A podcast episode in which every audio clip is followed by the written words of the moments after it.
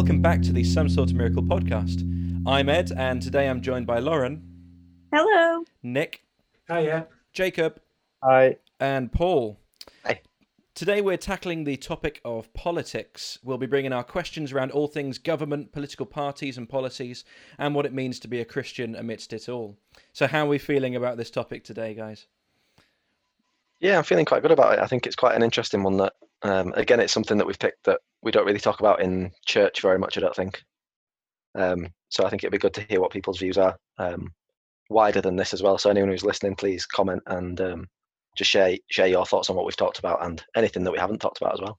Yeah, it's one of the two polite things that you never talk about is religion and politics. So we've done a lot of religion, so this feels like a good one to tick off. Absolutely. I'm not gonna lie, I'm feeling a little bit out of my depth, but we'll run with it and we'll see. And I'm sure I'm gonna learn lots from all you educated beings. I'm not sure about that. We shall find out. So, who has our first question for today? Yeah, I do. My question is: should we vote based on religious views? So, to give a little bit of context to that, I'm thinking more. Some people would vote based on maybe what suits them the best, and I think that's quite a common voting strategy. But should we vote based on what the Bible says or what our own morals are, aside from what's best for us personally? Difficult, isn't it? Because I think we're kind of presupposed to the idea of, you know, it's my vote, so it should benefit me. And this is the only control I've got over government policy on me.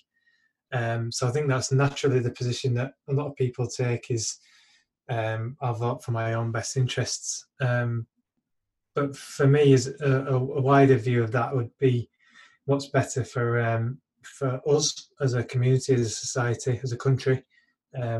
Where do I think the best leadership is, the best ideas, morals? Who do I trust? Which politicians do I find myself trusting, and who don't I trust? And that all influences the way that I vote. I'm not sure about you guys. Yeah, it's broader than it's a broader question than just which party is closest to Jesus, because there's so many different factors in there as well. And you brought up about how much you trust the people. But you know, so many politicians seem like they're talking a really good game, but how many are actually living up to what they're saying? And yeah, it is a minefield. But I do think that our faith should affect everything about our lives. It should affect how we think about everything, whether that's morality, politics, whatever. So yeah, I guess I would say faith should influence how we vote. Yeah, I think that's quite an interesting point. I think sometimes because we don't talk about politics much alongside religion, like you said, it's the two polite things you don't talk about. So to combine both is something that people rarely do, I would say. So I think sometimes we compartmentalise politics and religion, and we don't think about how the two might cross over. Yeah. And you can also see religion being used to bully people into voting for a particular person or party, where they say, if you're this religion, you have to vote this way. And I don't think that's helpful either, because in the end, I do believe that all the parties, especially in the UK, want the best for this country. They just have different ideas about... you have some interesting looks there. I think on the whole, I don't think people get into politics just to serve themselves. I do think there are quite a few good people in politics who, at least at the start, go in with good intentions of how to look out for their communities. So yeah, I guess it's a nuanced conversation and shouldn't be used as a way of just telling religious people to vote in a certain way as well. I think I'm a little bit more cynical than you, Ed, on that. I think there are a lot of good people in politics and a lot of people who do have the best interests of the people at heart. But I'd also say that there's quite a few career politicians who want to find their way to the top and don't really care how they get there, and they act free and loose with policy because that's going to be the way that they can get to the top. I mean, there's some very obvious examples of that which we might come across a little bit later on. But it was interesting you said about the Christian ideals and things. Some of the time you see some politicians, it happens quite a lot in America as opposed to over here, that Donald Trump's perfect example. He says his favourite book's the Bible, and then when quizzed on that, you know, what's your favourite passage? Oh, well, it's a personal thing, and you know, I don't really want to get into that. And he's recently been slammed a lot. I mean, Hillary Clinton. I just before we came to record this, I got a notification through on Sky saying Hillary Clinton slammed him for using Christianity or hijacking Christianity as a way. I've got a little quote that I wrote down saying that he tear gassed his own people for a photo opportunity with a book that he's never read. He's tried to hijack Christianity and the Bible in ways that are deeply hypocritical. So he's come under a little bit of fire for that. But I think it can be, religion can be used to almost separate the electorate as well. Say, well, they're a Christian, so maybe I should vote for them. But I think there's probably a little bit more discernment that needs to go into that, just to figure out what or where our vote should lie, really. It'll be interesting to hear what you say, Jacob, because I know you've said when we were chatting about this, you voted just to once, haven't you? Like, it's all right for me, old timer, but you've just had one opportunity to vote. So how did you kind of approach that? Well, it was because I vote. So what I was going to ask was, do we vote differently locally when we do for the national elections? So for my local constituency, which is, I think it's called Morley and Outwood, we usually, for the like local council, we usually vote what's in the best interest of the local community, which is Morley. So that's there's a specific party for that. Whereas when we went for the national election, it was a case of, obviously you get passed down from your family their political views, and that's inherently what you grow up with and that's what you see. But there's a lot of like research that you should really do as well. So when I, as I'm a student, the main policies that I looked for were the policies that would benefit me, like as a student or students as a whole, as a younger person growing up in the political climate isn't at the minute. So it's one of those difficult things where obviously I want to act as selflessly as for the community as possible, but at the minute I'm kind of in the mindset of, as like, I'm just a student and I kind of don't really know where I'm going in life yet, and I don't really know what I'm doing. So I want to try and, when voting for the party, I wanted to make sure the party kind of, I'm saying it's like it was definitely going to happen, but as if the party would have the right intentions in mind for me, if that makes sense. What's hard for me as well is that I've got no sort of, the only sort of first-hand experience of politics in action I've got is like the last, I don't know, probably say the last 10 years where I've been conscious of what politics is. So from 2008, where there was that massive, where the market crashed and all that, and then there was all the recession. And then from that, my experience of politics is what we've like done in that short period of time compared to, say, UNIC, who's had longer experience to see what political parties do and the different people within that. So it's one of those things where I feel like, I'm very open to change my political views just because I don't really know much of what I'm talking about. I just know what I've read. But then again, that comes into the whole sort of fake news thing where there is a lot of stories that turn political when they don't really need to be, or it's not the correct information and that sort of thing, so it gets harder. It's interesting seeing the use of the media as well in politics, and I think you're dead right, Jacob. There's a lot of spin depending on which publications you read. There's sometimes a little bit of an agenda behind that, so being able to filter through that, it absolutely is a minefield when you're looking at particularly the general election recently. You know, there's all sorts of things being promised previous that have turned out not to be true, things that were being promised that have also turned out not to be true, things that have been promised that did work out. And then you've got the various media outlets saying, well, this is terrible. And then the same media outlet saying, this is a really good thing about the same thing. So it's really hard to discern what the truth is, really. And that truth, I guess, depends on the lens at which you view it, and I think that answers for me, Paul. That would be my answer to your question about the lens at which I view politics. I try my best to take a wider view rather than a micro view. I try to see what's better for us rather than for me, which is difficult at times. Actually, I think it's almost impossible to remove yourself completely from a situation. And I don't think there's a political party that properly represents all of my views, which is another thing. I think you just have to get the closest match, again, which is another thing, trying to balance up what are the most important issues to you, and then trying to figure out where the other parties sit on that and where I can possibly vote. How much would you say religion sort of plays in that way up? Because I think you're right, it is a very personal decision, and a lot of it sort of weighs in on your morals and your position in culture in this country. So how much would you say religion sort of plays an impact in that?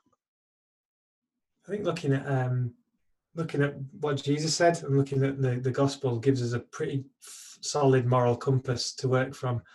And Jesus was an advocate for the marginalised, for the poor, and that's where I find my allegiance. Really, is you know, what's Jesus said about certain issues, and does that translate into modern day politics? Are we looking for things like equality and fairness across all of our systems, whether that's, you know, social politics or economics, or I know last time we were talking a little bit about systemic sin and things like that, and, you know, how does that fit into how we vote? So I think I'd find it impossible to separate the two, really, between my faith and how I view politics. Yeah, I think often we treat the call of Christianity for it to be a factor in our decision-making process, but I don't think it, in a way, it should just be a factor. It should be the lens through which we view all the other factors. So if I choose to follow Jesus, that means that I need to love everyone, even my enemies. I need to love those who are different to me. I need to hunger for justice and equality. And that should be the lens through which we view every policy, everything that we look at. So I think if you're really trying to live life as a Christian, as someone following Jesus, it's got to affect everything. Yeah, I think that's a really good point, Ed. You just touched on how we can sort of have these conversations and disagree. I think, Lauren, you've got a question that sort of relates to that. Yeah, so I was kind of wondering, because naturally all the conversations I tend to have around politics, I feel a little bit overwhelmed because it can get quite confrontational, and a lot of people with different opinions, and that kind of thing. And I'm just grappling with the concept that, can we be loving and still disagree? What do we think about that? I think it's learning how to disagree, isn't it? And it can be such a polarising debate. I mean, if you look at just recent politics, and I know, Jacob, you said you've only had exposure to politics in the last sort of 10 years or so. A lot of that's been dominated by the Brexit debate. And you can just see how massively polarising that is. And I think the fact that we've got two major parties as well seems to polarise people into, you're either this or you're that. There's been a little bit of a mix-up between that, particularly in the last general election, with different things influencing how people have voted. But I find it difficult to disagree well. I think sometimes I can easily write people off just because of their opinions, if we're being honest. And something I'm trying to be better at is trying to learn a little bit more of people's perspective and try and engage constructively. I think that's probably the important way, is being constructive rather than just trying to win an argument. It's trying to understand what someone else is saying and perhaps showing a different point of view or a different lens, as you were saying, Ed, as to how I view things. Yeah, it's about being accepting of it, like, regardless if you agree with it or not. Like, if you can just accept that, I think you have to accept that you're not going to agree with every single person in the world. That is a given fact. We've all got different minds and we all think differently. We can agree on some stuff, but you just got to accept that we aren't going to see eye to eye. Not everyone's going to see eye to eye politically. So it's the case of, how can we still work with those people, even though we do disagree on things. It's just a case of going at it with grace and accepting what they think, because there's bigger things to mind, I feel, anyway. Hmm. There's a guy called Andy Flanagan who I think he runs Christians in Politics, and he speaks a lot on Christians in Politics, surprisingly. And one of the talks he did really stuck with me, and he spoke about how Jesus says, "I am the way, the truth, and the life," and that Jesus, like the Bible talks about finding truth in the person of Jesus. And then we use this phrase a lot, speaking truth to power, and that like is a responsibility of Christians, is to speak truth to power. But when you really nail down in what is truth, it's found in the person of Jesus. And then he says this, it's very possible to speak objectively correct facts, but for it not to be truth. So if you're just arguing stuff that is just objectively correct facts, but you're not doing it in love, and you're not doing it through the character of Jesus, you're not speaking truth to power in the Christian sense, in the Christian tradition that we see in the Bible. You're just having an argument. But actually, when you're speaking truth, it needs to be found in both love, grace, and needs to be factually correct as well. And I find that helpful as a concept. Yeah, I think that's a really good tool, and I think it's quite easy to get swept away by everything else that comes with politics, because a lot of people feel strongly about it, and if you have a view, you've obviously come to that through a logical, or through, in your eyes, a logical decision, which might be completely different to someone who's very similar to you. And I think it's really easy to get swept away into a Facebook argument, especially. And I think social media plays probably a negative role in politics, and definitely in putting people off having these debates, which are actually really important. Facebook's become like the theatre of political debate, hasn't it? It's massively, when I'm looking particularly around the general election, I see all sorts, and since then as well, there's been quite a lot of political posts from friends from opposing sides of the spectrum, really. But how should we engage in those debates on Facebook? I guess that's a little bit of a different question, but it's kind of an extension of what you're asking, Lauren, is, you know, how can we disagree well?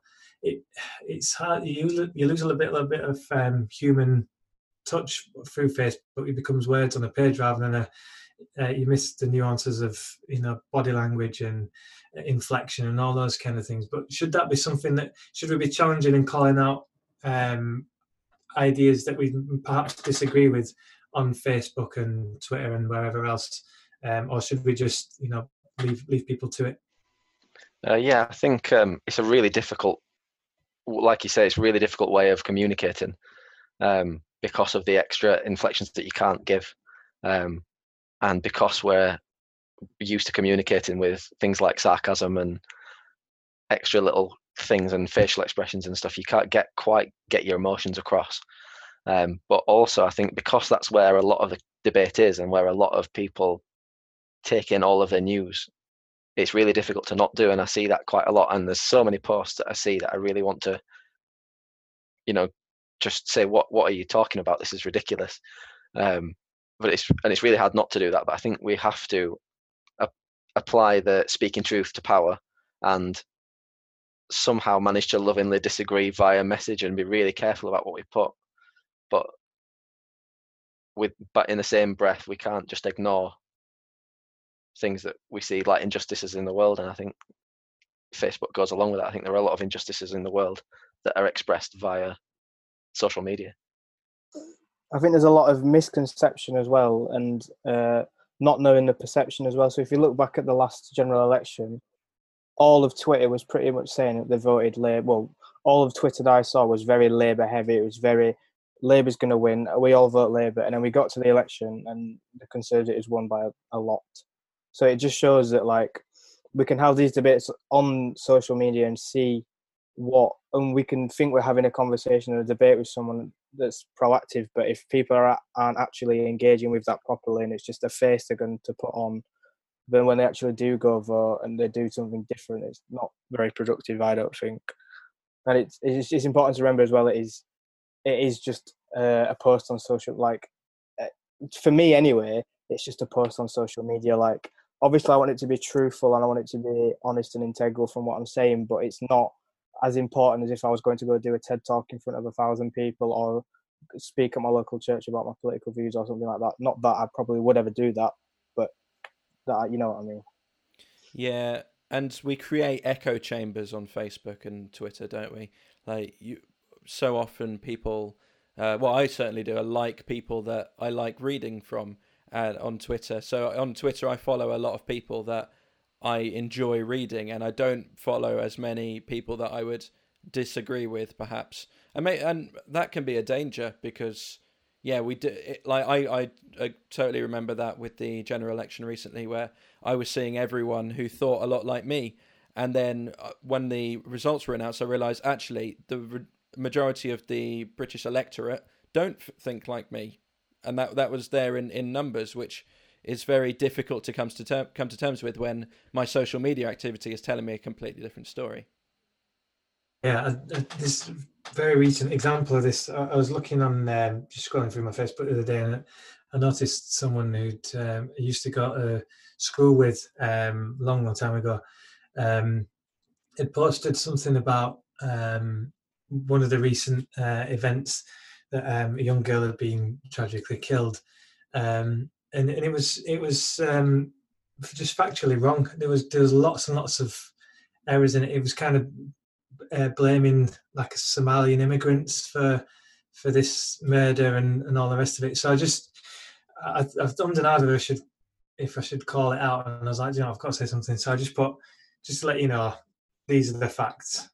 And I did, to be fair, I did add a sort of a tongue-in-cheek, hope that helps at the end. But he then deleted the post, which I thought, actually, at least that, I've done my bit in not spreading at least a small area of hate on Facebook, although it continues to happen from the same person. But I'm similar to you, Ed, and you, Jacob, in that I was reading a lot of the same things on Facebook and on Twitter, and then since then I've seen quite a few opposing views, and I sometimes get a bit riled up by it, but I try to leave those people on my Facebook rather than deleting them, which would be the obvious thing, just because I want some perspective and balance on what other people are thinking. And if it means calling people out every now and then I'm willing to do that. But it really helped me just to see what are other people thinking other than the people who just think like me. Yeah, what's really useful now is that some of the social media platforms, so like Facebook and Twitter, they're implementing a system where if someone shares a blog article and it's got fake content in it, they can say, someone can report it, and then it'll say on the blog before you click it, someone has reported this to have fake news articles in it or something like that. Or they're implementing something which says if the person's actually read the blog that they've shared, so that you'll find it sometimes that people read the headline of the blog, which is a massive clickbait, and they've not actually read what the article says, and then they've shared it on a social media to get that sort of, well, just to voice their opinion on it without actually reading it. So it's there are systems in place that are going to help us be able to have these proactive conversations with people and achieve a more accepting outcome rather than just having at it with each other on social media. So I think it's one of those things that with time it will get better. If we think in the grand scheme of things, social media is still quite a new thing. It's only like 10, 15 years old, and like, we're just getting used to the different sort of mannerisms we use online and how we speak online differently as well. So I think with time it will get a lot better with trying to have political debates like this. Yeah, and it's so difficult as well now that social media is in such an unregulated space that they don't have any responsibility or many responsibilities to do those sort of things, and they largely make all their own decisions. Whereas, you know, I was about to say if a newspaper printed something that's completely wrong, but you know, that happens all the time as well. So it's difficult thinking about how we're going to like develop regulations and develop things that hold social media platforms to account as well in how they influence elections, because that's been a popular topic recently, in that in both the US and the UK and other countries, there's been clear correlation between how social media is impacted the votes and impacted democratic elections. Do we fact check things when we see them? This is perhaps that with a loaded question, but I know when I see something that I'm opposed to, I will often fact check it. Whereas if I see something that I'm not particularly opposed to, generally I won't do the same level of, I won't apply the same level of scrutiny. Is that just me? Does everybody else in a similar kind of boat? And should we check things out for the truth? Yeah, I think I'm probably the same as you, Nick. If I see something that I'm opposed to and I don't like the sound of it, I'm more likely to go and say, well, is this actually true? Whereas if I see something that I already agree with, I don't feel the same necessity sometimes to go and say, well, actually, just because it's supporting what I think, I should probably check this in the first place. I guess that's the same from both sides, isn't it? Like the people who have views opposing what the ones that we do will apply exactly the same lens. So I suppose that sometimes that's how fake news perpetuates itself, isn't it? Is through, through that stream of not checking. Yeah, and they call that confirmation bias, don't they? Where you are just psychologically programmed to find stuff that you agree with and to latch onto it. And that is a real problem, because if everyone does that, then you just get more polarized. And Richard Rohr, one of my favorite authors, talks about dualistic thinking. And he says that we've got this tendency as humans to split everything into option A or option B, and then you decide which camp you're in, and that's it. So are you a lefty or are you a righty? Are you it's always two options, isn't it? And we don't see that as heavily in our political system, but even so, like I couldn't tell you last time it wasn't even Labour or Conservative that got in. We don't have a two-party system, but it largely boils down to one of those two parties is going to be in power. So there's this thing that we like neat categories to put people in, and that dualistic type thinking. I suppose that feeds into the question that you mentioned earlier, Paul. Something that I forgot to mention of when we're looking at voting and things. Do we go for what we believe to be true, or is there an element of tactics involved in voting as well? Do we think, well, I'd like to vote for X, Y, or Z, but chances are they're not going to get in, so should I go for one of the major two political parties just for the lesser of the two evils, I guess? Or do we stick to our guns and say, well, I believe this, and that's who I'm going to vote for, even though I know that they're not going to get in? Yeah, I've always found that a really interesting sort of thought process of how people come to that decision. And I guess there are sometimes things that I see in, I would say I pretty much stick to, I don't think I've ever voted differently to how I always vote, if you know what I mean. But I think people will sometimes vote tactically. And I don't necessarily have a problem with it, because I think whether it's for religious views or any other views, if you're umming and ahhing about who you want to support, I guess if there's someone that you very much disagree with, maybe it's, like you say, it's the lesser of two evils instead of the one that you're sort of closest to, if you like. Does that undermine then the faith element? If we're saying that this is what we believe and that's how I'm going to vote, does that undermine that then if we're going to say, actually, this is what I believe and this is how I'm going to vote, but maybe not because X, Y, and Z, or maybe because I really hate those guys, so I'm going to vote for...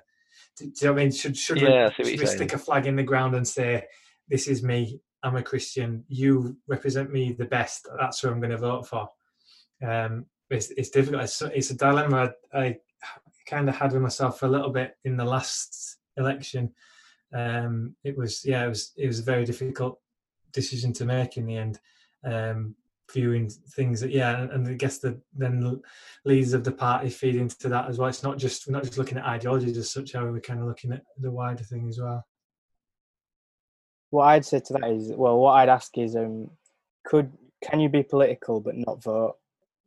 So, say if you were going in the mindset of the tactical way, where I'd rather vote for a side which is more likely to win than the one that's really believing, and is it not just, what about the people that choose not to vote because none of the parties fit their point of view and their religious views as well? Yeah, I've known a few people who will just spoil a card because they don't feel like they're represented, so they will go and vote but they'll just put a cross in all the boxes so it won't count towards the overall vote. So they're kind of exercising their right to vote without actually voting. So I guess that's probably how you navigate it somehow, by being political and the fact that you technically have voted, but you haven't really voted for anyone. Yeah, I think that spoiling your ballot is probably more, I'd say there's probably more integrity in that, in using your democratic right to get, to tell the people that, or to tell society really that you're not represented, because we do all see the statistics of how many people spoiled their ballot, and that is a statement in itself, isn't it? Yeah, and you often see the statistics of, well, if everyone who didn't vote had voted, it could have majorly affected the outcome of the result of the election. But if all those people, we don't know if those people just felt like they weren't represented, or if they just didn't want to vote, or if they weren't interested, or if they couldn't, or that's the data that we don't have. So I guess it kind of feeds into a better collection of data if you have to say, actually, no, I'm not represented. And that probably provides an opportunity for someone to say, well, I can represent you with a new party or maybe an independent or something like that. I think my question actually leads pretty well into this. So my question is, should we pray politically, or should we pray on political outcomes? So say if we strongly believe that we wanted a party to win, would we then pray about that for a general election for the party to win, or about political referendums or debates and stuff like that? Should we pray about it? I would argue yes. Because we, as Christians, should be seeking God's will. But I guess it depends then how we pray about it. In terms of kind of the point I'm at in my faith is that whatever I ask for isn't always what I get, because it doesn't always fit in with his will. So it's more about praying about, like, being honest with what's on your heart and on your mind. But that doesn't necessarily mean that you've then got a right to a certain result or whatever. So I guess it depends how we view what the purpose of our prayers really. I was listening to a podcast about politics, and I can't remember the guy's name. I think it might have been Jim, but it might not have been. So don't quote me on that. And I'm sorry to Jim, or even if you're not called Jim. But he was saying about praying for outcomes rather than systems. So instead of saying, Lord, I really want, X party to win, he was suggesting that perhaps we pray for, Lord, I really pray that that the marginalised will be represented, or that equality will start to make its way through society, and things like that. So I guess that's a political prayer, but without praying for an outcome rather than for a system or a party as such. I think that's quite helpful in that it's less polarising, and it helps particularly if an election goes the way you didn't want it to, you can still have an influence over government by petitioning God with prayers. I think sometimes we sort of, like you say, we take prayer into I'm going to pray for exactly this thing because I know what I need, and sometimes we forget that God knows what we need more than that. So I think again, I can't remember who I listened to. I think it was Joyce Meyer talking about prayer, and she gets quite shouty, and she was kind of just shouting at her audience for a while, but saying that we don't always pray for the right things because we don't know what we need, and God is the one, and we need to remember that God is the one with the plan. So praying for the outcome of what is best in God's eyes is an interesting sort of viewpoint on that. I don't know what you think about that. I think that probably is the best way to go about it, because it shouldn't really be about our personal political views. It should be, we should be praying for God's wisdom and God's understanding, and God to guide us through the situation. Like, for a lot of people, we will not understand God's will of putting Donald Trump as the president of America. However, it is a part of God's will, and it is what God has said. I don't know what I'm saying here. My point is that whether you like it or not, he is the president. So that means there's going to be something to take out of it. Yeah, it's such a hard conversation, and I think we could do a whole episode on prayer, And that would be a really interesting conversation as well. I don't think this conversation is the best one to get bogged down in what exactly does prayer do, or what's its function, or how it's used, or does God ordain everyone who's in power? I don't believe he does. I think, you know, we American people decided who was Donald Trump. I'm not who was their president, and that was Donald Trump. And likewise in the UK, it's the British people that decide. I do think that prayer is important. I think for me, primarily prayer's role in this sort of thinking is that it would draw me closer to God's heart, and it would draw me closer to what God wants. And that would be how I would approach that. But I also think there's a huge thing of prayer in just expressing where we're at to God, in just saying, you know, and, you know, in the last two elections I voted in, I was emotional about those decisions. I had really invested in who I was voting for, and I really wanted and believed that there could be serious change for the better in our country. And I was praying a lot.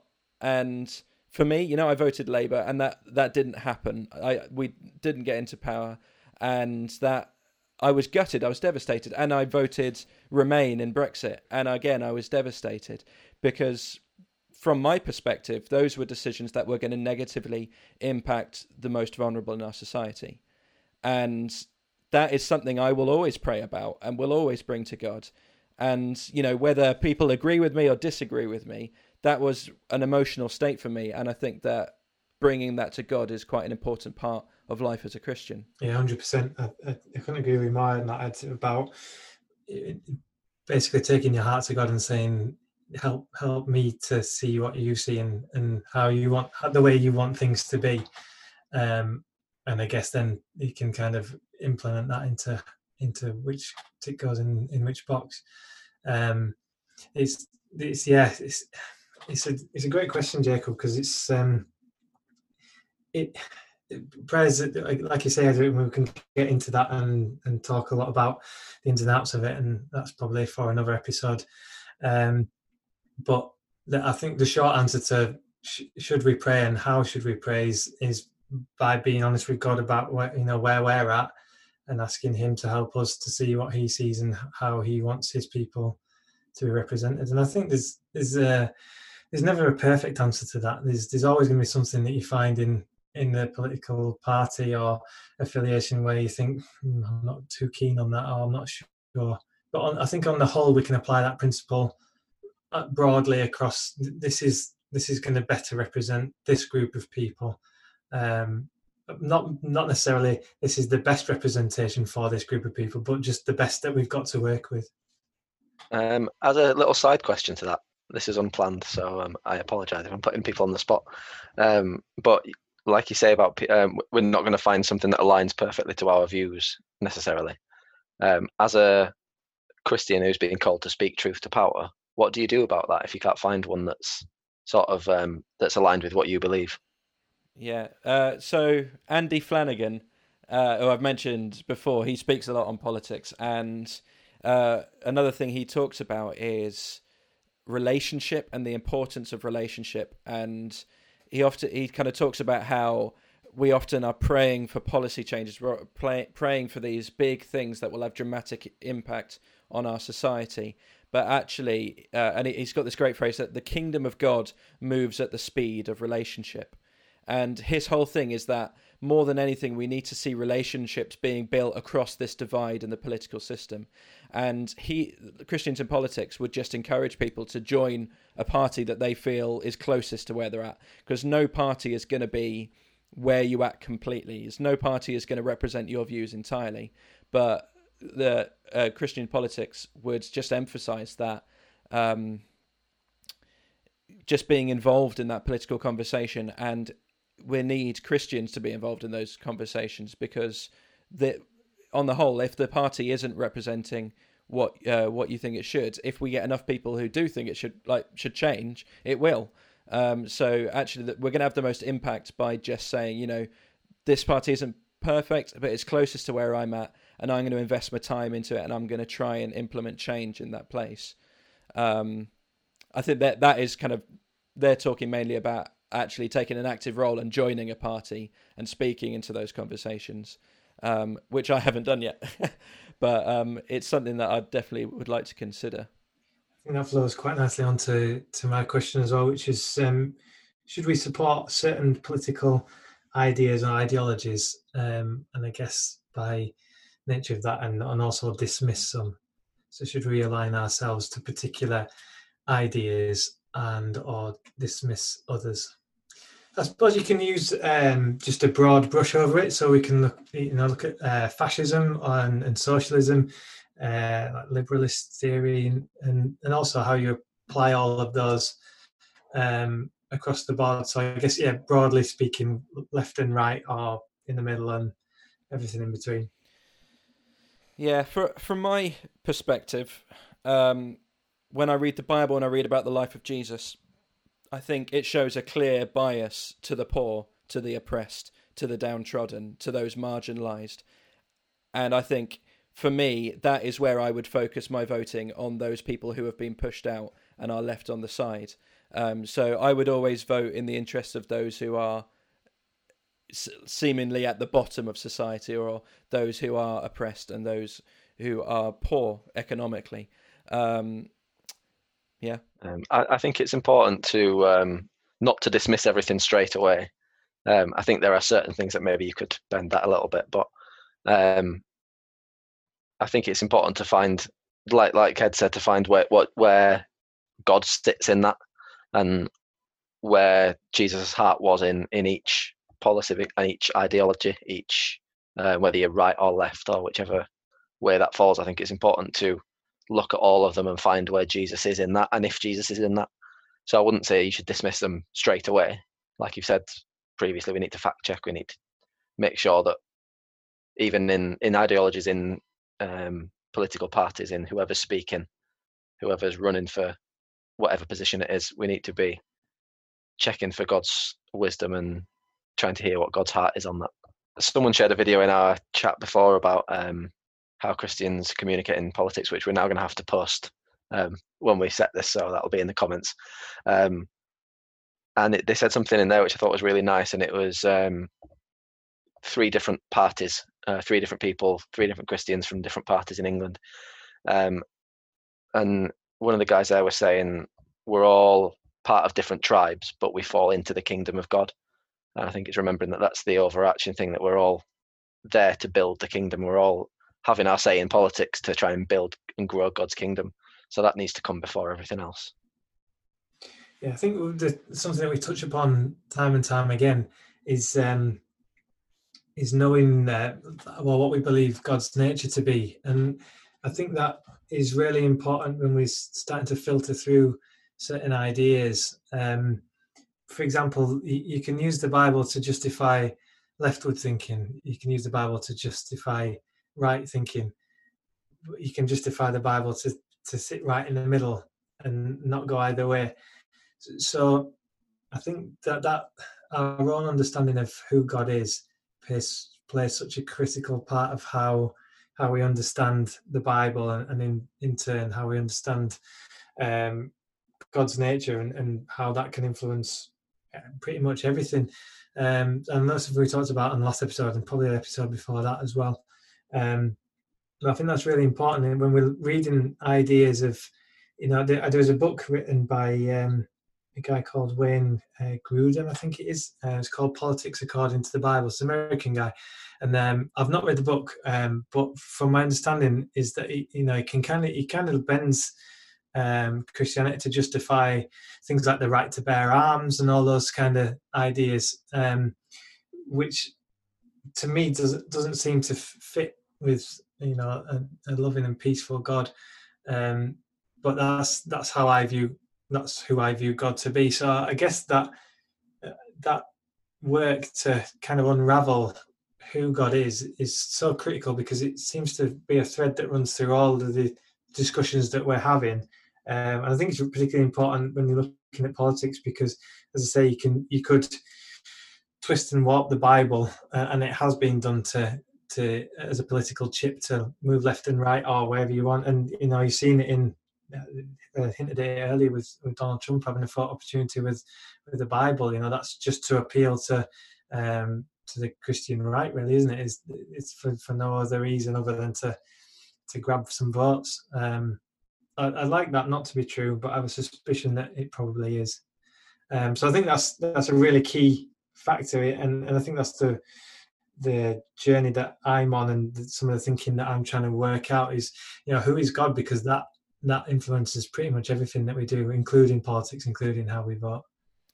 So one of the questions that always springs to mind for me in when we talk about politics is this idea of unity in the church, and how do we reach a point where we can all, you know, live alongside each other, because we're all subscribing to the same, or largely the same, set of beliefs. And for me, the logical conclusion of those beliefs is one set of political ideals. And for other people with those same religious understanding and faith will lead them to a different set of political ideals. So how do we reach a point of unity in the church there, where we, you know, aren't at each other constantly? I think it's really important, like we said before, to lovingly disagree and make sure that when we have different points that they're put across in a manner that's not condescending or not argumentative, and that we're just trying to learn from each other and to be willing as well at the other end. People put the points across, we also need to be willing to listen to those and to grow together.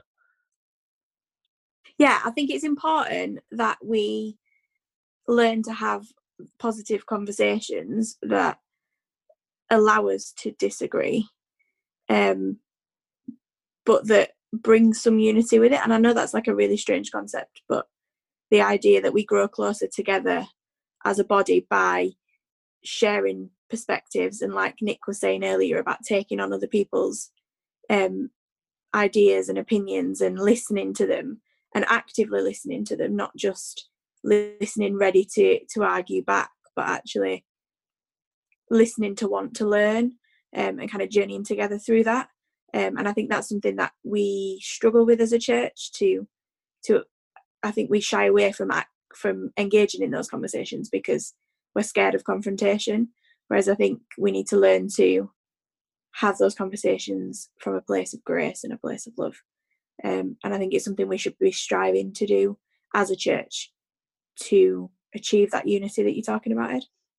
I think sometimes there has to be a bit of compromise as well. Like we spoke a bit in the sin episode about that you've got to be able to have a mind that wants to learn something new and wants to be able to be changed. Like if you're going in with an iron wall up saying, this is what my political views are and this is my religious views and I don't want to change any of that, then you're really like narrowing yourself into a hole where you're saying you believe something and have to vote a certain way, when actually there just has to be a compromise, and we've got to work together to achieve the outcome that we all want, which is to be with God and to bring everyone to God. I think that's true to a point, but I think there's, as we touched on earlier, I think there's some ideologies that I can't get on board with. For example, I've just seen a couple of things in the news recently. There's a group of people who think that being white and British makes you superior to everybody else, and it's just not true. Like it's not true. It's not biblical. I don't think there's anything true about it. So, whilst you can probably tell already, like whilst I agree with wanting to learn, I just can't get on board with that, and I find it difficult to find a place of empathy with those points of view, because I do not understand how you can arrive at that conclusion and defend it. I think as soon as somebody shines logic or light on it, surely the acceptance of actually, you know what, guys, maybe we're not quite right on this one. Yeah, and I think the way I'd approach that one is that you can dismiss the view, but you can't dismiss the person. And for every person that has that view, there is a reason why that is a comfort zone for them. There's a reason why they've reached that conclusion. And I would say that if we want to really dismantle things like systemic racism and all those sort of problems that we face in society, we need to approach what are the societal conditions that allow someone to reach that point of view, or make it seem to them that point of view is truth. What's going on in their world, in their minds, that is leading them to that point of view? Because I don't think people just pluck these things out of nowhere. I don't think people are just born being racist or being incredibly nationalistic or whatever. These are things that are taught, they're things that are learnt, and we need to really figure out why people are reaching those conclusions. But on the unity thing in the church especially, Archbishop Justin Welby has said some really interesting things on it. He said, politics would be extremely dull if we all agreed on everything. There is joy in diversity, and we should not be afraid to disagree with one another, but in a way that models the reconciling love of Jesus.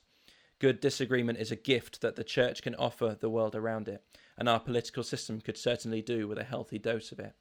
And I love that idea that disagreeing well and treating each other with love while still disagreeing is a gift that we can offer the rest of society. And I think it's something we've not offered particularly well in recent years, at least, but it's something that I do think that we see in the Bible, we see in our tradition, and it's something that perhaps we need to relearn to offer to our world.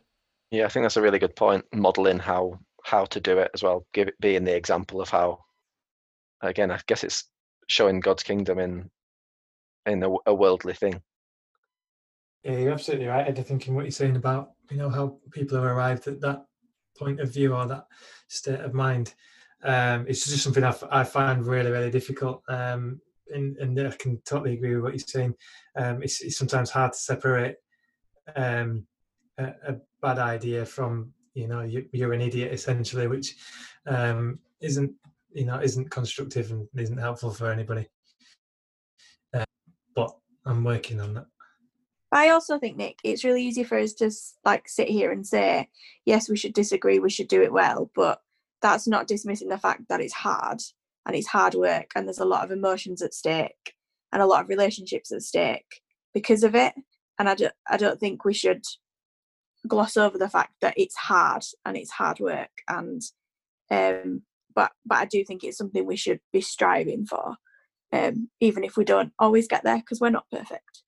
But if we're at least striving, then we've got to get some credit for that. Definitely, yeah. I mean, talking about unity, often these topics are quite divisive. So how do we, you know, entertain that paradox really when we're talking about things such as, I mean, like, again, recent politics, the Brexit debate's a perfect example. It was either leave or remain, wasn't it? And that there was two camps that, like you were saying about that polarised thinking, Ed. There was those two, and you belonged to one of either of those. There wasn't much fence sitting, and there wasn't much debate between the two sides. It was either this is what I believe and I'm not going to change my mind, or this is what I believe and I'm probably not going to change my mind. So I guess how we entertain that kind of paradox, particularly when we're looking in church, we're looking maybe cross-generational, we're looking cross-ethnicity, we're looking at all kinds of different factors that feed into all these ideas as well. It becomes, it takes a great deal of grace, like you say, to try and really put yourself in the other person's shoes and understand where they're coming from, and then explain why you disagree rather than just dismissing it and saying you're wrong. Cool. So I think we're reaching the end of the episode. I've got one last question. Sorry, just before I do, it's a yes or a no, and that is: should we discuss politics in church? Yes. Yes.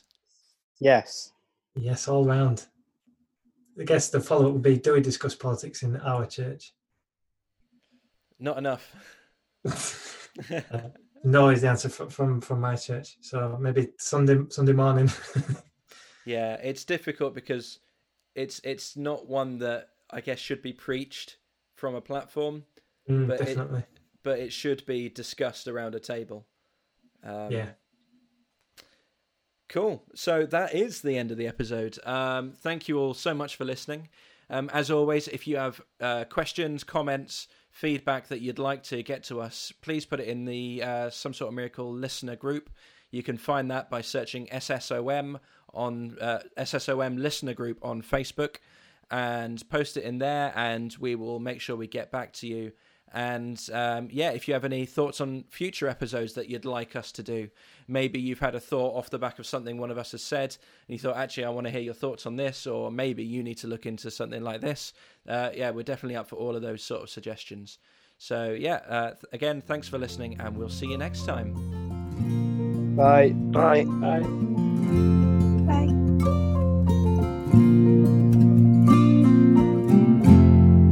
You do realize we don't see them, though, just